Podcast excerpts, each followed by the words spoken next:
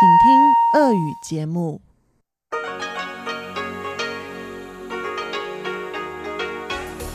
В эфире Международное радио Тайваня. Здравствуйте, дорогие друзья! В эфире Международное радио Тайвань и вас из тайбэйской студии приветствует ведущая Анна Бабкова.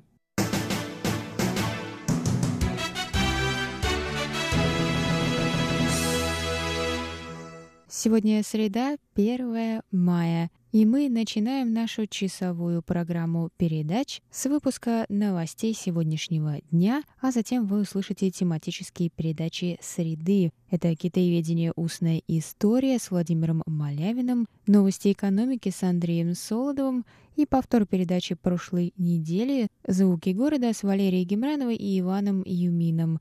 Напоминаем, что на частоте 5900 кГц наше вещание длится полчаса, а на частоте 9590 кГц – один час. И любые пропущенные передачи вы можете спокойно прослушать в любое удобное время на нашем сайте ru.rti.org.tw. Что ж, давайте к новостям.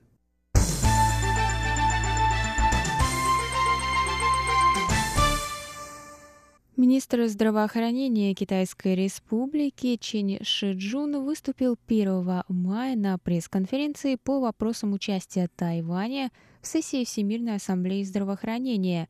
Пресс-конференция была организована общественной группой по поддержке участия Тайваня в мероприятиях Всемирной организации здравоохранения.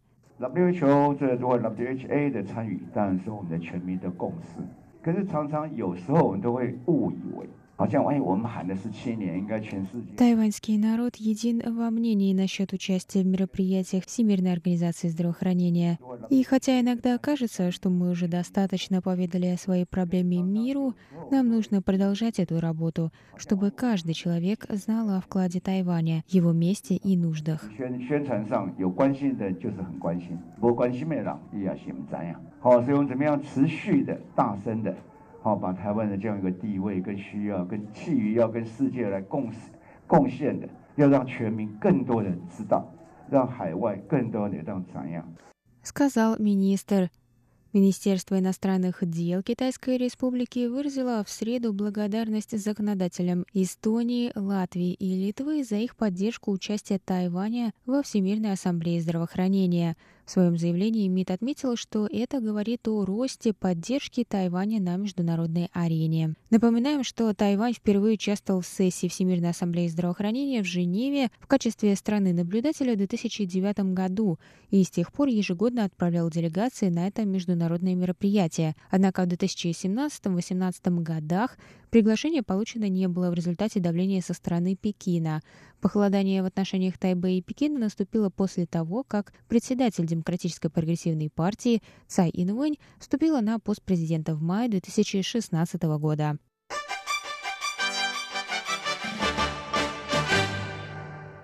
Президент Китайской республики Цай Инвэнь встретилась 1 мая с лучшими тружениками Тайваня в президентском дворце. На мероприятии она отметила успешные реформы правительства в сфере защиты труда за прошедший год. Цай напомнила, что минимальная заработная плата была повышена с 22 тысяч до 23 тысяч 100 новых тайваньских долларов, это около 750 долларов США, а почасовая оплата со 120 до 150 новых тайваньских долларов в час, это около 5 долларов США. 今年五月进入报税期，我想请大家看一看 今年的税单。基层劳工朋友们要缴的所得。 В мае начинается месяц уплаты налогов. Работники физического труда увидят в своей декларации в этом году, что их подоходный налог был заметно снижен. Вы играете важную роль в экономике страны. Одна из моих целей как президента — улучшить качество жизни трудящихся. 不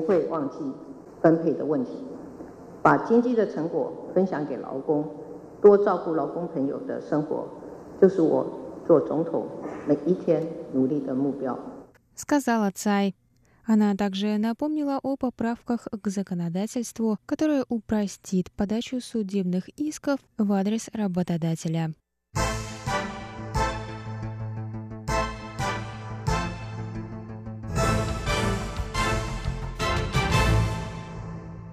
Средняя температура воздуха этой весной достигла наивысшей отметки за всю историю сбора метеорологических данных с 1947 года. Об этом сообщили в Центральном метеорологическом бюро Тайваня во вторник 30 апреля.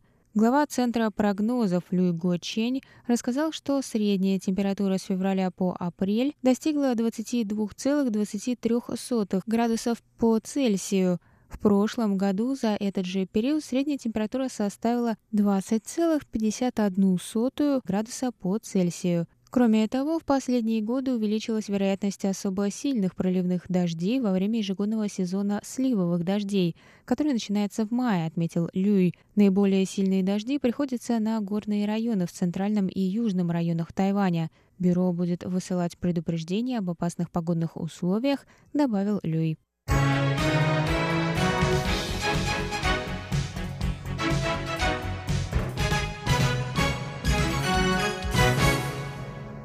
Япония встретила 1 мая нового императора и вступила в новую эпоху – эру Рейва. Президент Китайской республики Цай Инвэнь опубликовала в своем твиттере пожелания на будущее в отношениях между Японией и Тайванем. Цай написала – 1 мая – это важный день для нашего друга Японии. Она встречает новую эпоху – эру Рейва. Тайвань и Япония поддерживали друг друга на протяжении 30 лет эры Хэйсэй и стали близкими друзьями.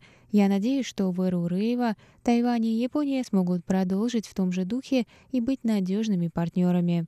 В Японии, кроме григорианского календаря, используется традиционный японский календарь эпох. Согласно традиционной японской системе летоисчисления, года отчитываются по девизам правления императора. Каждый император, вступая на престол, утверждает девиз, под которым будет проходить его правление. Рейва – нынешняя эра японского летоисчисления, 248-я по счету, начиная от эры Тайка.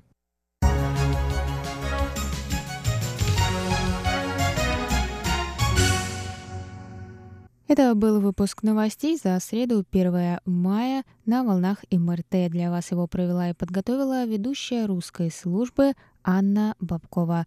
Я с вами на этом прощаюсь, дорогие друзья, но оставайтесь на наших волнах. Далее в эфире тематические передачи «Среды». Всего доброго!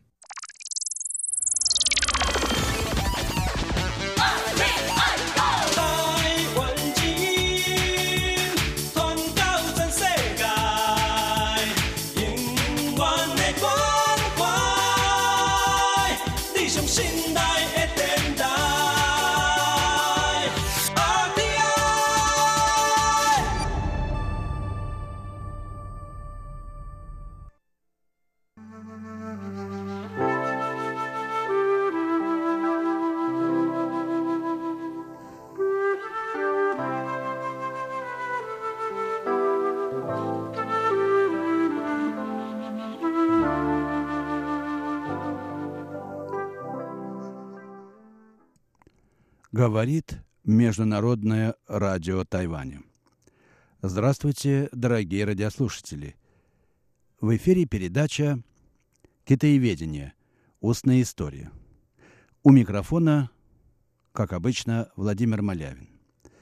Сегодня, дорогие друзья, я хочу продолжить знакомить вас со взглядами на проблему китайской иммиграции на дальневосточных рубежах России, которые высказаны были известным исследователем Дальнего Востока, писателем и путешественником подполковником Арсеньевым, который ровно сто лет тому назад, в 1912 году, провел подробное и систематическое обследование положения и деятельности китайцев в Приамурском крае и особенно в Уссурийском крае прошлой передаче я уже начал знакомить вас с заключительной частью его доклада.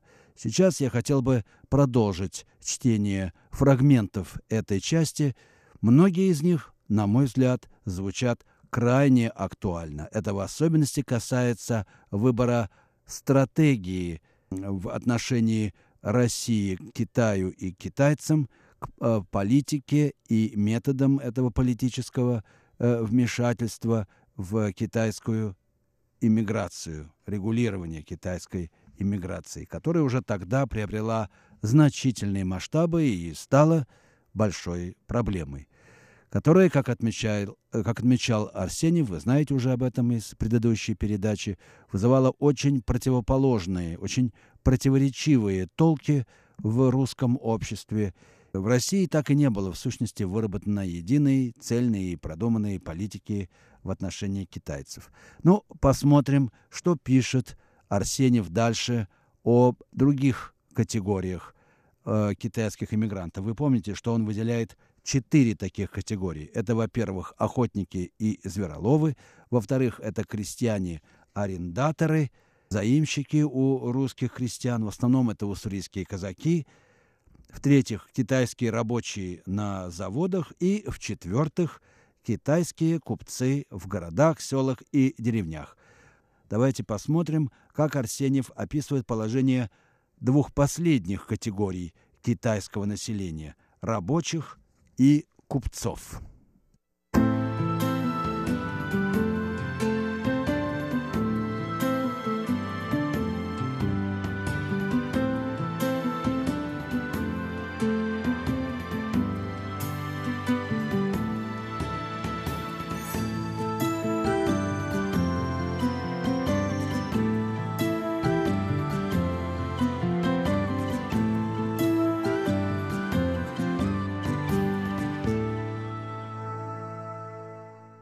Попробуем сравнить русского рабочего с рабочим китайцем, пишет Арсеньев. Если им задать работу на конкурс, то в течение одних или двух суток русский обгонит китайца. Первый работоспособнее и энергичнее второго. К сожалению, такой энергии у русского рабочего хватает ненадолго. Вскоре начинаются прогулы. Китаец работает ровно, от начала и до конца. Работа его подвигается вперед не скоро, но правильно и ритмически. Поэтому сперва китаец отстанет от русского, но потом он его обгонит. Прибавьте к этому скудные потребности китайцев и дешевую плату, которую они берут за свой труд. И сравните это с большими требованиями русских, с их претензиями и вечными между собою ссорами. И тогда станет ясным, почему все заводчики и промышленники предпочитают китайских рабочих. Из всего, что изложено выше, видно, что русские рабочие конкурировать с китайцами никогда не могут. А между тем прийти на помощь русскому мужику надо. Я полагал бы, что во всех промышленных предприятиях в крае следует ввести процентную норму как для русских рабочих, так и для китайцев. Эту процентную норму можно было бы давно ввести и начать ее хоть с единицы. Ее можно было бы с каждым годом или с каждым трехлетием, пятилетием медленно повышать для русских и понижать для китайцев.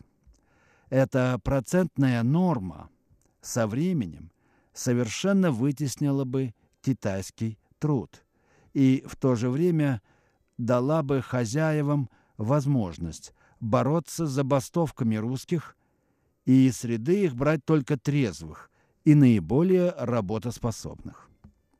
Ну, трудно сказать, добавлю от себя, насколько успешно было бы на практике применение советов Арсеньева, но, во всяком случае, попробовать, как мне кажется, стоило. Но, разумеется, у тогдашней русской администрации не было ни политической воли, ни хватки, ни даже опыта для проведения подобных экспериментов. А они были бы, хочу сказать еще раз, довольно интересны бы.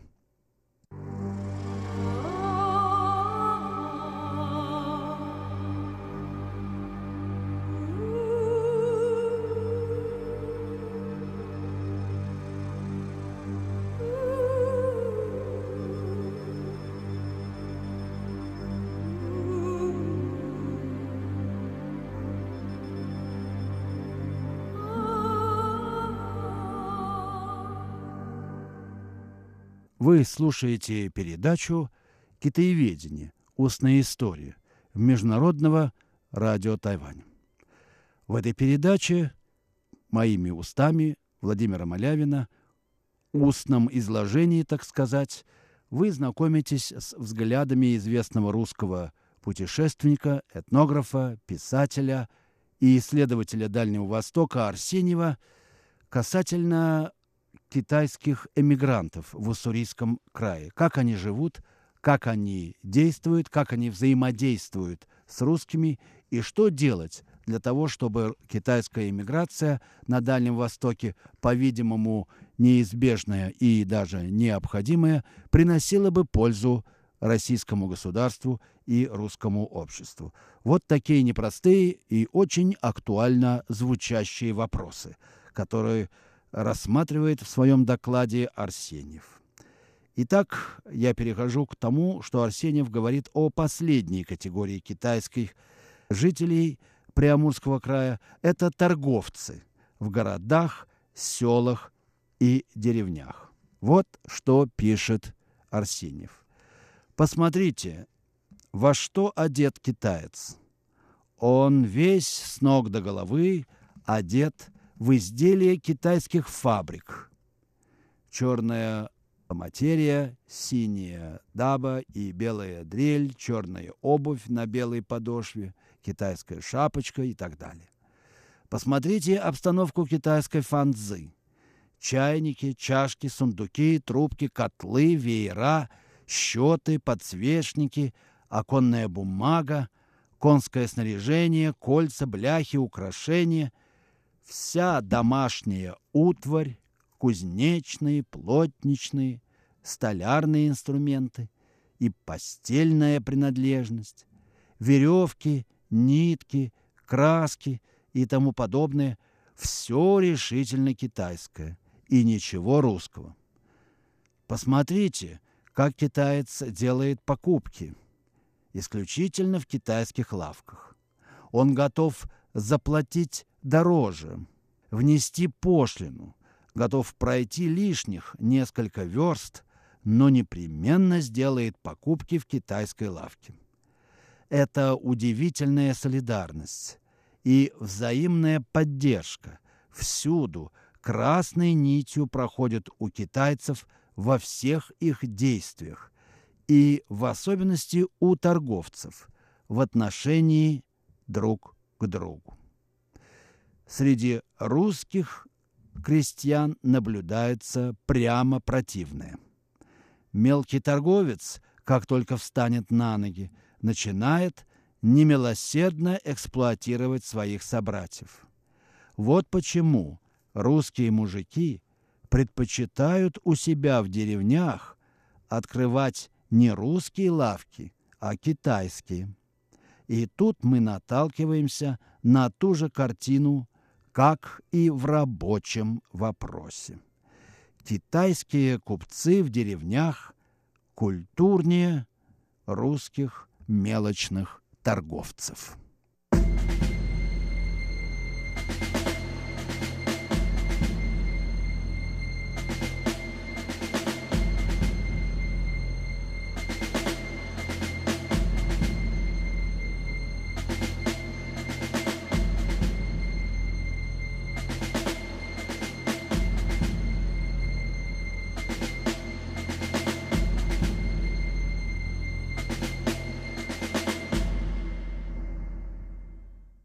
Итак, я, Владимир Малявин, продолжаю знакомить вас, дорогие радиослушатели, с отрывками из доклада русского исследователя Дальнего Востока, путешественника, этнографа и писателя Арсеньева о китайских жителях русского Дальнего Востока.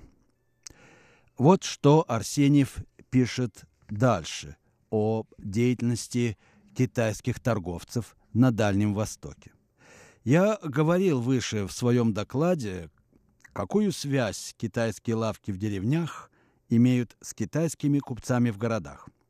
А эти последние с главными торговыми фирмами в Чифу и Циндао, то есть в провинциях Хэбэй и Шаньдун. Это всегда надо иметь в виду при решении всякого китайского вопроса. А вопроса о торговле в особенности. Сейчас, продолжает Арсеньев, создалось такое положение вещей, что сразу удалить всех китайских торговцев нельзя, потому что и крестьяне, и инородцы останутся без кредита и без предметов первой необходимости. Мне кажется, что и здесь можно было бы ввести процентную норму, сообразуясь с числом русских лавок и с числом дворов в деревне. Следует постепенно сокращать китайские лавки и за счет них продвигать русские. Другая мера – это увеличение пошлины не только на предметы роскоши, но и на все предметы китайского обихода, не исключая плотничных и огородных инструментов. Это принудит китайцев подделываться под вкус русских и приобретать русские товары с русских фабрик. Мера эта в значительной степени сократит переливание русского золота из Преамурья за границу. Вот такие э, краткие советы Арсеньева в отношении китайских жителей. Ну и в конце он переходит к общим э, заключительным суждениям.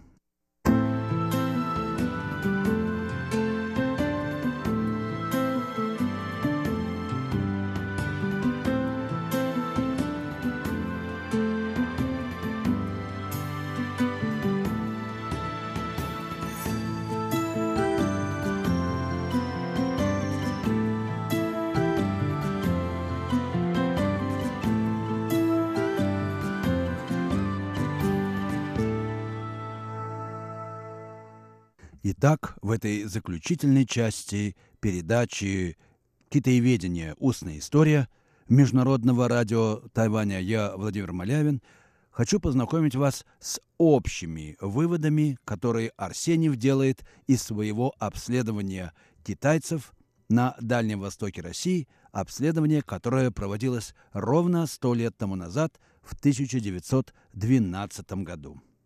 Итак, в заключении пишет Арсеньев, будет уместным указать еще на одну нашу слабую сторону по управлению Восточной Сибирью. Для борьбы с «желтыми», в кавычках так написано в докладе Арсеньева, мы слабы своей неорганизованностью. В самом деле, что может сделать один лесничий с четырьмя лесниками имея в своем ведении от 10 до 20 миллионов десятин леса. Что может сделать один начальник Удского уезда, район которого охватывает значительную часть побережья Охотского моря, все нижнее течение Амура и всю северо-восточную часть Уссурийского края до мыса Олимпиады? Что мог сделать два маленьких крейсера надзора по охране берегов Великого океана от Владивостока до пролива Дежнева. То же самое можно сказать и про врача, и про священника-миссионера, и про крестьянского начальника. Теперь посмотрим, какое положение занимает Приамурский край на Дальнем Востоке по отношению к своим соседям. Взглянув на карту, мы видим, что Монголия, объявившая себя самостоятельной, отделена от Китая пустыней Гоби. Южная Манчжурия принадлежит китайцам номинально. Фактически в ней хозяйничают японцы. Северная Манчжурия, таким образом, становится тоже отрезанной от Китая. Пекинское правительство поняло это и стало ее быстро колонизировать. если Россия на Северную Манчжурию имеет какие-либо виды, то вопрос этот надо решать теперь же, пока она еще недостаточно заселена китайцами. Надо помнить, что приобретая страну, приобретаешь и ее население. По сравнению с другими областями Восточной Сибири, в особенно невыгодном положении находится Уссурийский край. Спускаясь к югу по побережью моря, он как бы вклинивается между тремя государствами, изобилующими своим населением. С запада – многолюдный Китай, с юга – земледельческая Корея, с востока – культурная Япония. Нет ничего удивительного, что корейцы эмигрируют в Россию и садятся на землю. Японцы ловят рыбу у наших берегов, а китайцы хищничают в тайге. Уссурийский край, заключает Арсеньев, это своего рода буфер, выдерживающий натиски желтой расы. Все другие области, как Якутская, Забайкальская и даже Амурская, пребывают в более благоприятных условиях. Они удалены и поэтому не находятся под натиском желтых. Ну, желтых здесь взято в кавычки. Итак, в э, последнем абзаце своего доклада Арсеньев пишет прямо и пишет довольно грозные слова. «Уссурийский край, — говорит он, — это будущий театр военных действий, и поэтому все мероприятия правительства должны быть прежде всего направлены на Амур вообще и на Уссурийский край в особенности. Вот на этой фразе э, Арсеньев заканчивает свой доклад. Ну, что можно сказать о его последнем предостережении? Действительно, Дальний Восток, Северная Манчжурия стали местом военных действий э, в международных военных действий в 30-х годах, когда Япония пыталась закрепиться в Северной Манчжурии, а может быть при удачных обстоятельствах и отхватить русское Приморье.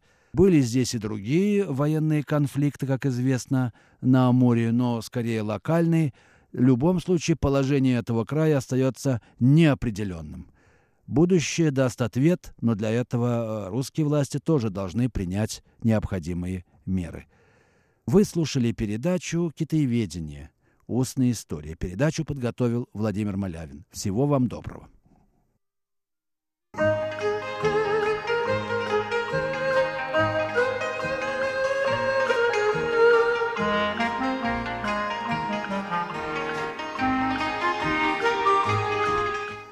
Здравствуйте, дорогие слушатели Международного радио Тайваня.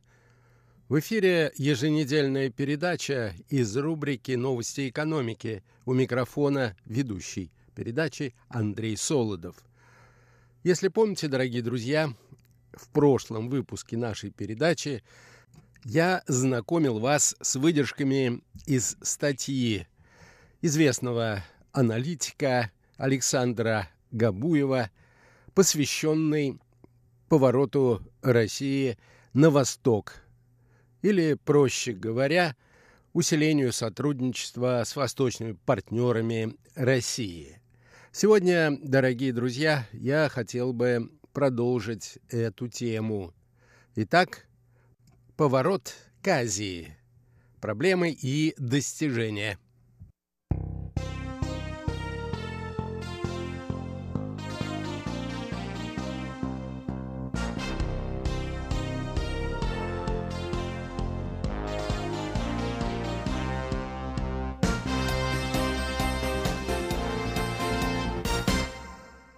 Причины, по которым азиатский бизнес слабо откликнулся на российский поворот на восток, во многом те же, что объясняют ежегодный отток капитала из Российской Федерации. Во-первых, несовершенство институциональной среды и суровость инвестиционного климата заставляют российский бизнес искать возможности за рубежом – а иностранцев смотреть на Россию с опаской. Например, согласно опросам среди японского бизнеса, которые проводят ежегодно японская организация по развитию внешней торговли, постоянно меняющиеся правила игры и состояние инвест-климата, включая коррупцию, называются среди главных проблем ведения бизнеса в России. Во-вторых, азиатских инвесторов в Российской Федерации интересуют больше всего природные ресурсы. Однако мировые цены на нефть и металлы сейчас волатильны, а вслед за охлаждением китайской экономики и прогрессом в развитии возобновляемой энергетики их резкого роста ожидать особо не приходится. Самые привлекательные активы, которые позволяют быстро окупить затраты, обычно расхватывают российские госкомпании, а иностранцев зовут в долгие сложные проекты. В предыдущие 15 лет Китай и развивающиеся страны Азии активно инвестировали в сырье по всему миру, поэтому им есть из чего выбирать.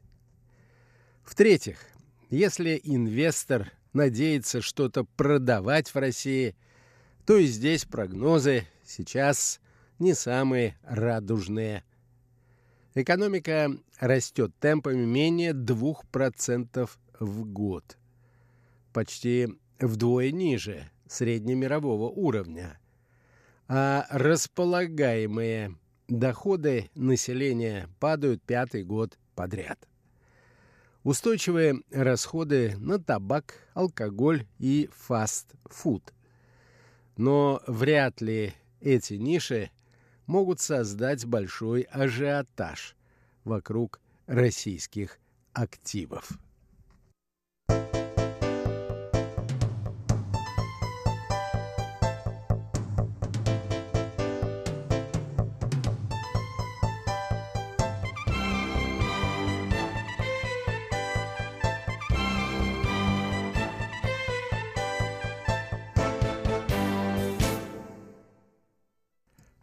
Сказанному, продолжает автор, следует добавить и следующее.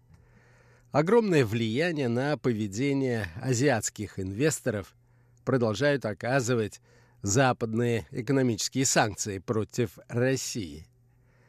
Дело в том, что после принятия в США акта о противодействии противникам Америки с помощью санкций, секторальные санкции в отношении России стали перманентным фактором.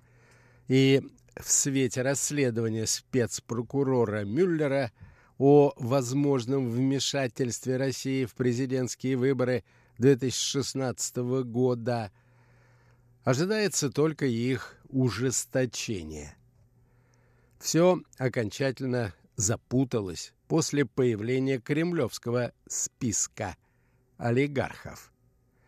Хотя он не является основанием для включения в санкции, после введения ограничительных мер против Олега Дерипаски и Виктора Вексельберга, а также их бизнес-империй, азиатские инвесторы относятся к россиянам еще более настороженно. Наконец, сказывается и тот фактор, что в предыдущие десятилетия россияне не особо рвались в Азию, предпочитая делать бизнес с Европой, более близкой и географически и культурно. В результате у российского бизнеса и государства не так много экспертизы и понимания, как именно вести дела с китайскими японскими и другими инвесторами. Как именно строить коммуникацию, кто является надежным партнером, а кто нет. Самым ярким примером того, как отсутствие экспертизы отразилось на инвестиционном сотрудничестве России со странами Азии, стал срыв сделки по продаже пакета акций Роснефти китайской компании CEFC. Команда крупнейшей национальной госкомпании просто не смогла разобраться, что успешная частная энергетическая компания и ее импозантный владелец Е Цзяньмин лишь фасад гигантской финансовой пирамиды, которую в итоге разрушили китайские правоохранители. Кстати, на отсутствие экспертизы по России могут пожаловаться и многие азиатские инвесторы. Российский рынок был слишком долгие годы не сильно к ним дружелюбен для того, чтобы инвестировать значительные ресурсы в его понимание. Именно поэтому повальное закрытие счетов российских компаний и физических лиц в Гонконге и материковом Китае после введения санкций не должно удивлять. Команды по соблюдению рисков даже в крупнейших госбанках КНР знают Россию плохо, а потому им проще отказаться от российских клиентов, чем принимать на себя не до конца понятные риски.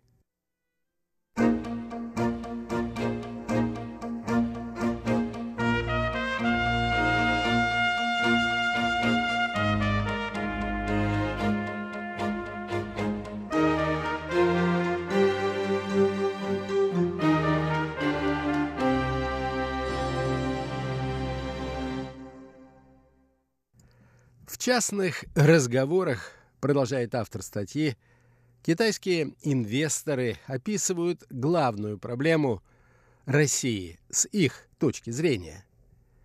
Китайцы любят вкладывать в страны, где активы дороги, но регуляторная среда идеальна, и финансовую модель при прочих равных условиях можно уверенно просчитать. Там либо есть хорошо работающие сырьевые активы, как, например, в Австралии и Канаде, либо есть высокие технологии, как в США и Евросоюзе, либо есть готовые и приносящие прибыль уже сейчас бизнесы. Не менее интересны китайцам и юрисдикции, где политические риски вроде бы высоки, но с местными чиновниками или силовиками можно договориться, и те соблюдают договоренности в обмен на взятки. Активы в таких странах обычно дешевые, а конкурентное поле разреженное поскольку глобальные компании не идут в эти страны из-за репутационных издержек. Так КНР инвестирует в некоторые африканские страны и Венесуэлу. Россия же, по словам китайцев, находится где-то посередине, совмещая недостатки обоих полюсов. Цены на активы высоки, Чиновники и владельцы бизнесов мнят себя европейцами, но при этом уровень защиты инвестиций зачастую хуже, чем в Африке, где берут взятки, но потом не кидают. Именно поэтому китайский бизнес осваивает выгоды простой торговли. Товарооборот Skyner в 2018 году впервые взял планку в 100 миллиардов и превысил 107 миллиардов долларов, а также инвестирует проекты, одобренные на уровне первых лиц государств.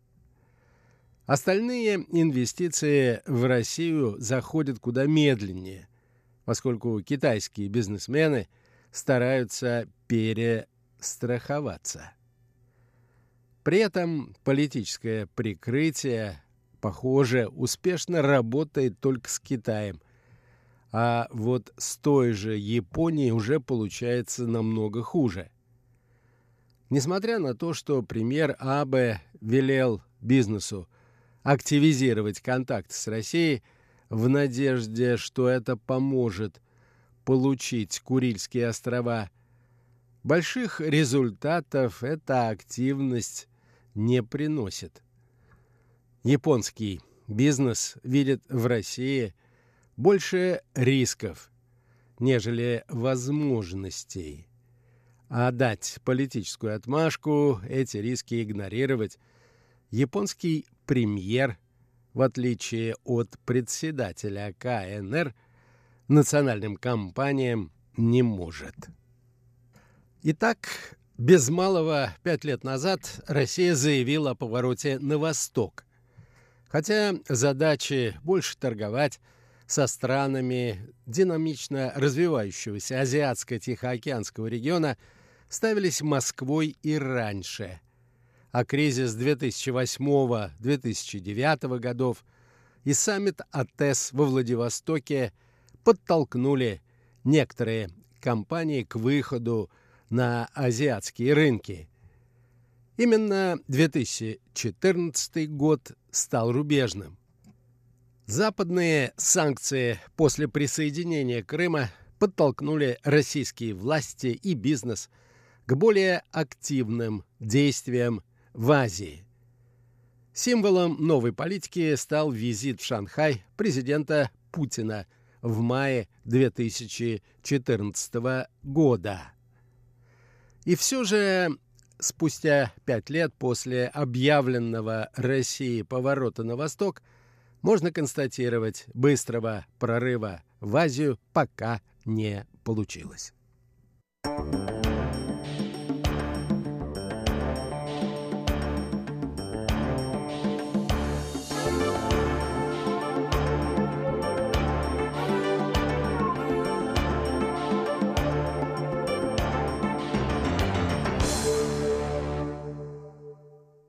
На этом, дорогие друзья, позвольте мне завершить очередную передачу из рубрики «Новости экономики». До новых встреч на наших волнах.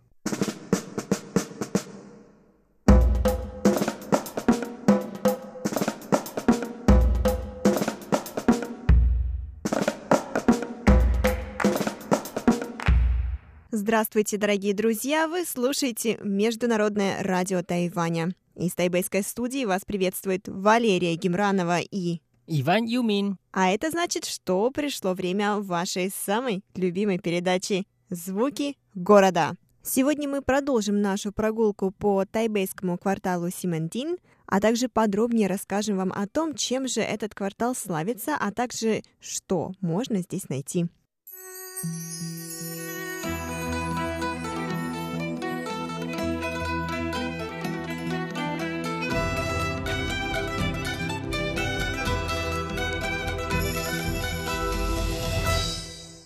Вот наша Лера уже засмотрелась. Лера, Лера, ведем передачу, Лера. Прости, Вань, тут, правда, такие интересные штучки есть очень. Я тут засмотрелась на украшения для девушек, ручная работа. Это, конечно же, не серебро, не золото, это металл, но сделано невеликолепно. Очень тонкая работа, безумно красивая. Я даже задумалась о том, что, возможно, я хочу себе что-нибудь купить. Правильно. Вот мы пришли в коридор Красного дома, и здесь оказалось, что тоже ярмарка ручных работ. Да, Ваня, я почему-то думала, что здесь у нас будет сейчас продуктовый рынок. То есть мне почему-то действительно так казалось. А вот мы с тобой зашли, и я тут окунулась просто в такой мир э, действительно каких-то единичных работ штучных, которые были сделаны своими руками, и чего здесь только нет. Здесь есть украшения для женщин и мужчин, прошу заметить. А здесь есть такие пончо, наверное. Это в холод, чтобы ребенку не замерзнуть, чтобы взрослому не замерзнуть. Мне кажется, очень даже неплохая идея. То есть можно кому-то нападать подарок посмотреть. Вот здесь огромная есть ловушка для снов. Здесь шапки с другой стороны. Потом какие-то масла стоят, а свечи неимоверной какой-то формы. А, в общем, мне кажется, что для вот туристов, которые посещают, для приезжих, которые только приехали на Тайвань, это, наверное, место должно быть одним из э, основных для посещения, на мой взгляд, потому что, во-первых, здесь можно увидеть, над чем работают современные художники Тайваня, да, а также приобрести какие-нибудь сувениры для себя и для своих друзей, родных. Мне кажется, подходящее место. Плюс ко всему, это находится внутри здания, и здесь есть кондиционер, то есть здесь не страшна жара, которая царит на улице. Ну, неудивительно, что здесь всегда много народу. Но мне нравится, что даже здесь как магазины, но туристы, покупатели, все спокойны. Они не кричат, не громко договариваются о цене. Да, потому что все-таки времена настоящих рынков ушли все-таки в прошлое. Сейчас у нас настали более спокойные времена, когда люди не торгуются. А Лера, знаешь еще другую причину, почему Красный дом стал известным именно в Тайбэе? Ванюш, мне кажется, возможно, потому что здесь находится прям позади здания, находится улица с барами, возможно. Может быть, поэтому? Да, не только с барами, еще книжные магазины. Но вот эти бары, Книжные магазины? да, ты не знала? Шуденма. Да, Где, Вань? ну вот там. Короче, вот эти бары и вот эти магазины, они не, как сказать, не очень обычные. Э, а что с ними не так? Ну, с ними все хорошо, просто это специальное место именно для сообщества ЛГБТ. А, точно, я знала об этом, да. И действительно, я, я вспоминаю, когда-то пару лет тому назад мы гуляли позади дома, как раз-таки решили вечером просто пройтись. И я заметила, что у многих баров на крыше, либо вот на вот этой, знаешь, которая натяжная крыша бывает для того, чтобы защитить от дождя, а, по краям такие были такая, как бахрома из радужных флажков шла. И я уже на тот момент поняла, что здесь все-таки как бы такая дружественная среда для именно представителей ЛГБТ-сообщества. Ну да, верно. По этой причине здесь стало очень известно и популярно не только для тайванских представителей и вообще из разных стран, азиатских представителей ЛГБТ. Кстати, вот что я и заметила, когда мы с тобой заходили, вот в, получается, вот на вот этот рыночек, на эту ярмарку, где мы сейчас с тобой ходим. Эта ярмарка находится также еще вот в нашем красном доме, красном здании, но туалет здесь очень интересный, потому что я еще так обратила внимание и подумала сначала, что это туалет для мужчин. А оказалось, что нет, это туалет для абсолютно всех. То есть мужчины, женщины, а, все идут именно туда. Хотя для Тайваня это очень необычно. На Тайване есть четкое разделение. Туалет для мужчин, туалет для женщин. Вот. А здесь, мне кажется, это, наверное, одно из немногих мест на Тайване, если не единственное, где действительно туалет для всех. Без исключения. Да, я тоже заметил, и я в самом начале уже удивился, где туалет для мужчин. Оказалось, что это общее, но внутри есть разные кабинки. Ванюш, а вот мы говорили, да, что в свое время, в 1963 году, это здание было названо кинотеатром. А потом, в общем, с 1991 года его не стало. Но вопрос в том, куда перенесли кинотеатр Симон, и его просто закрыли или нет? Нет, они все, все таки еще здесь. Но просто техника же стала другая, и поэтому современные кинотеатры тоже появились. Здесь, на станции метро Симон, в районе Симон, здесь очень много кинотеатров. Даже, если я не ошибаюсь, даже больше десяти. Да, и у них здесь, что самое интересное, есть целая улица кинотеатров, где буквально каждая, каждый вход, на каждом шагу у тебя есть какой-то кинотеатр. Маленький, большой, кинотеатр в сети кинотеатров, какой-то э, частный маленький кинотеатр. То есть это все здесь есть, и можно сказать, что на любой вкус и цвет, а, и на любой бюджет.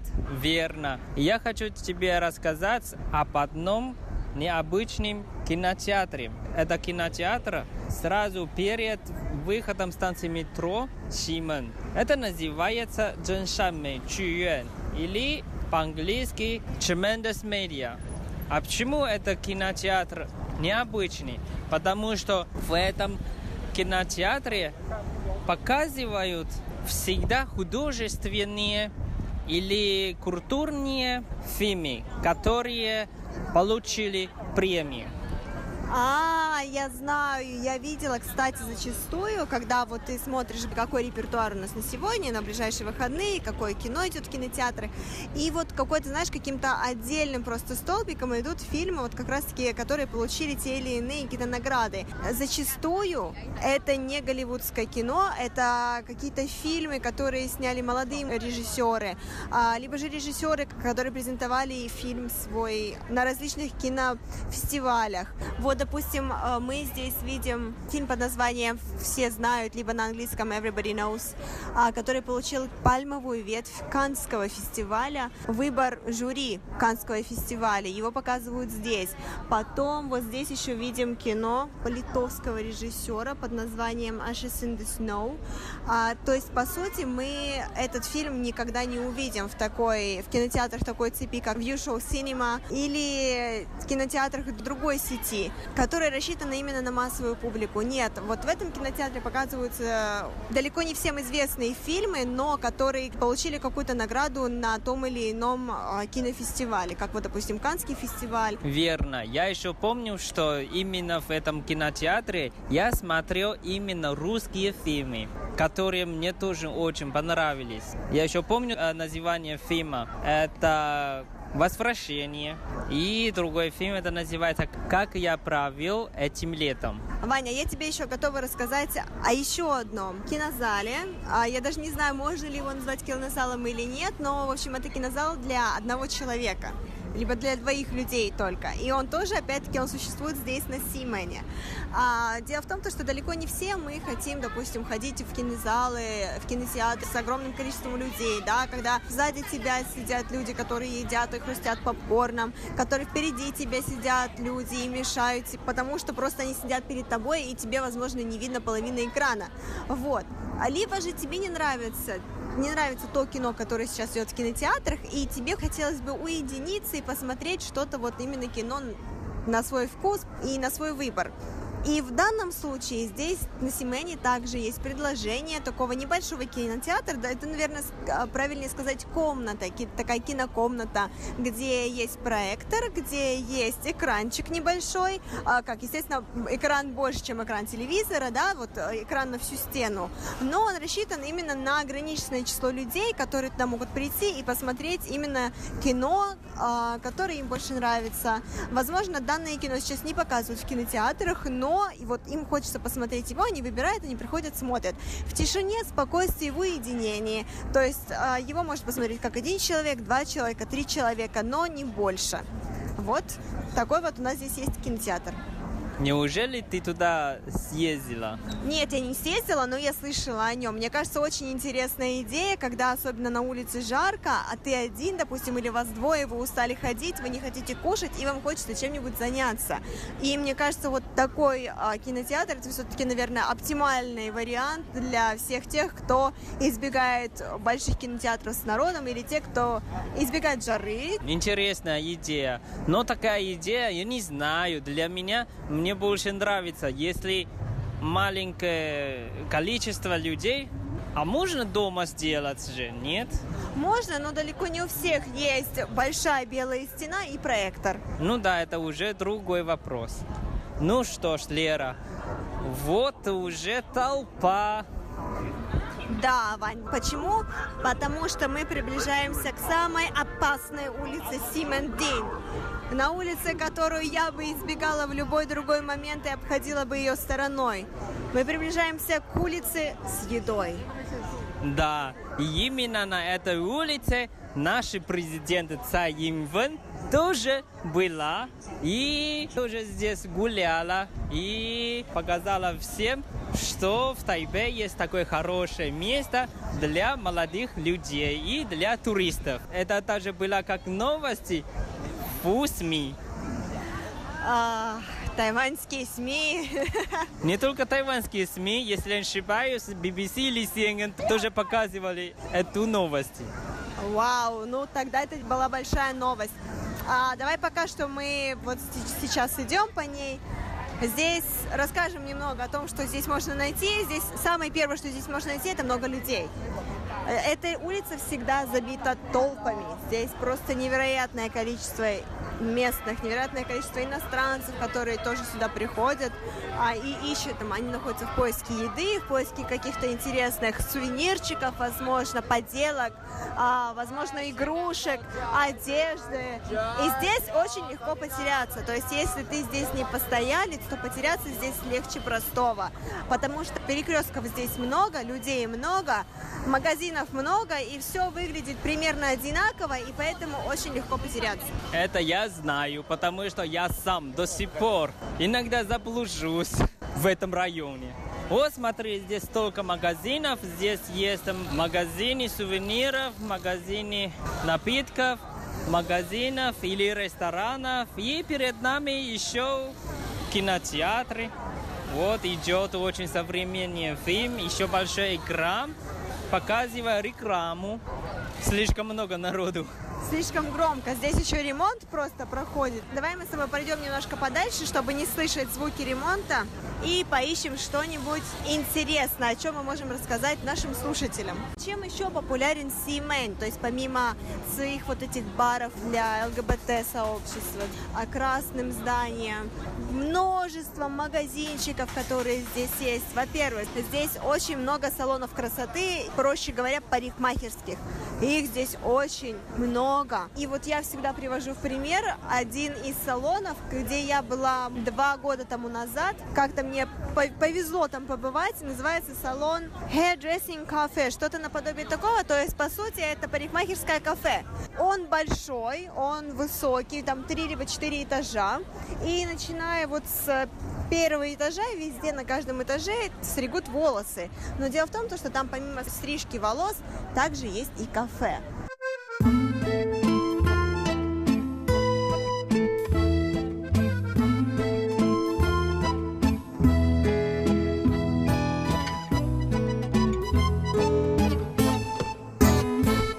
Дорогие друзья, к сожалению, наше время подошло к концу. Продолжение рассказа о тайбейском квартале Симонтин слушайте в следующем выпуске передачи. С вами были Валерия Гемранова и Иван Юмин. Всем пока! Пока-пока!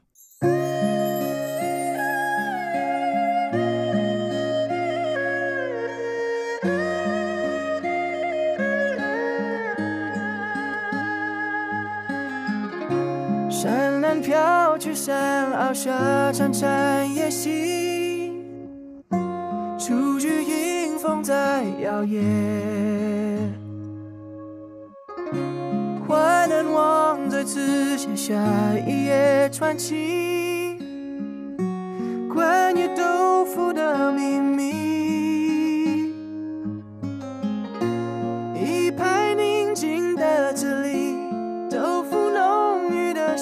心飘在寻常巷弄里，这是我所深爱的多想，永不放弃。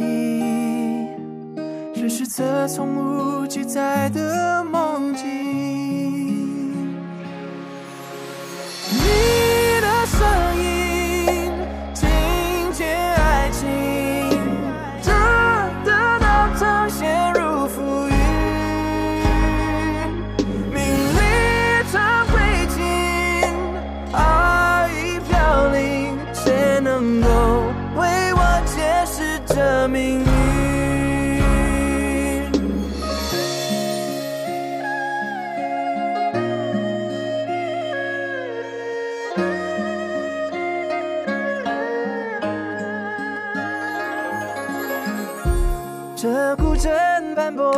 像爬满了绿树下有人在下棋。